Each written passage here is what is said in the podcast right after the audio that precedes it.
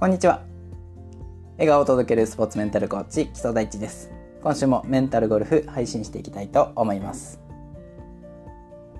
5月になって2回目の配信ですね。めちゃくちゃ私事なのですが先日誕生日を迎えました。最近キャディのお仕事を始めたということもありまして初対面の方とお話をするということがすごく多いんですけれどもこの前はですねあの学生さんですかっていうふうに聞かれたんですね、えー、私先週で38になりました。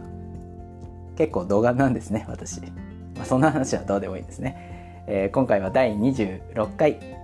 自己肯定感と自己効力感というお話をしたいと思います。自己肯定感と自己効力感これらの言葉を聞いたことはありますか？もしかすると自己肯定感という言葉は聞いたことがあるという方もいるんじゃないかなと思います。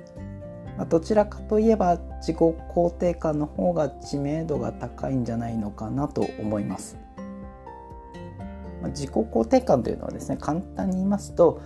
ありのままの自分を受け入れるとか自分を肯定するとかという意味かなと思います。なかなかうまくいかない自分だったり、まあ、ミスしてしまった自分そんな自分も全て受け入れましょうと、まあ、そういった考えですね。一方もう一つの自己効力感は何かと言いますと効力っていうですねあの効き目の力と書いて効力ですね。目標を達成できるという可能性を認知している自分は分かっているという感覚ですね。まあ、簡単に言うとやればできるという感覚です。私が皆さんにぜひ意識してほしいのは自己肯定感よりも自己効力感なんです。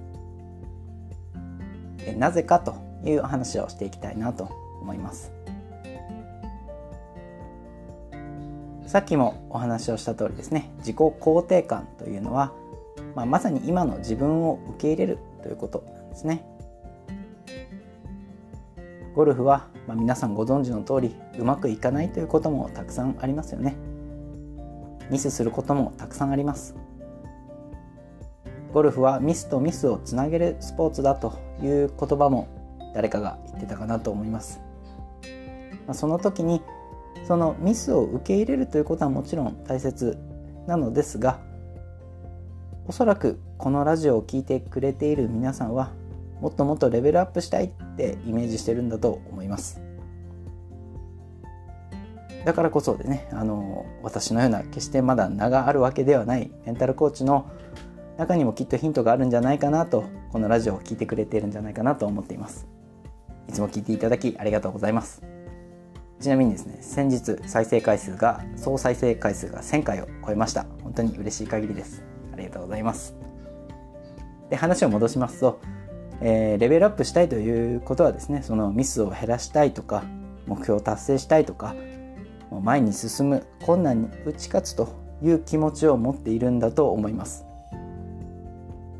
だからこそ自分にはそれができるという感覚を大切にしてほしいんですね。ではどうやってその自己効力感を高めていくかというお話をしたいのですがそちらについてはねちょっと音声だけで伝えるのが簡単ではないということもありますので是非興味がある方は今月末に開催予定の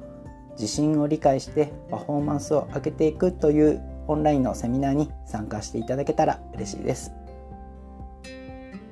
有料ではあるのですが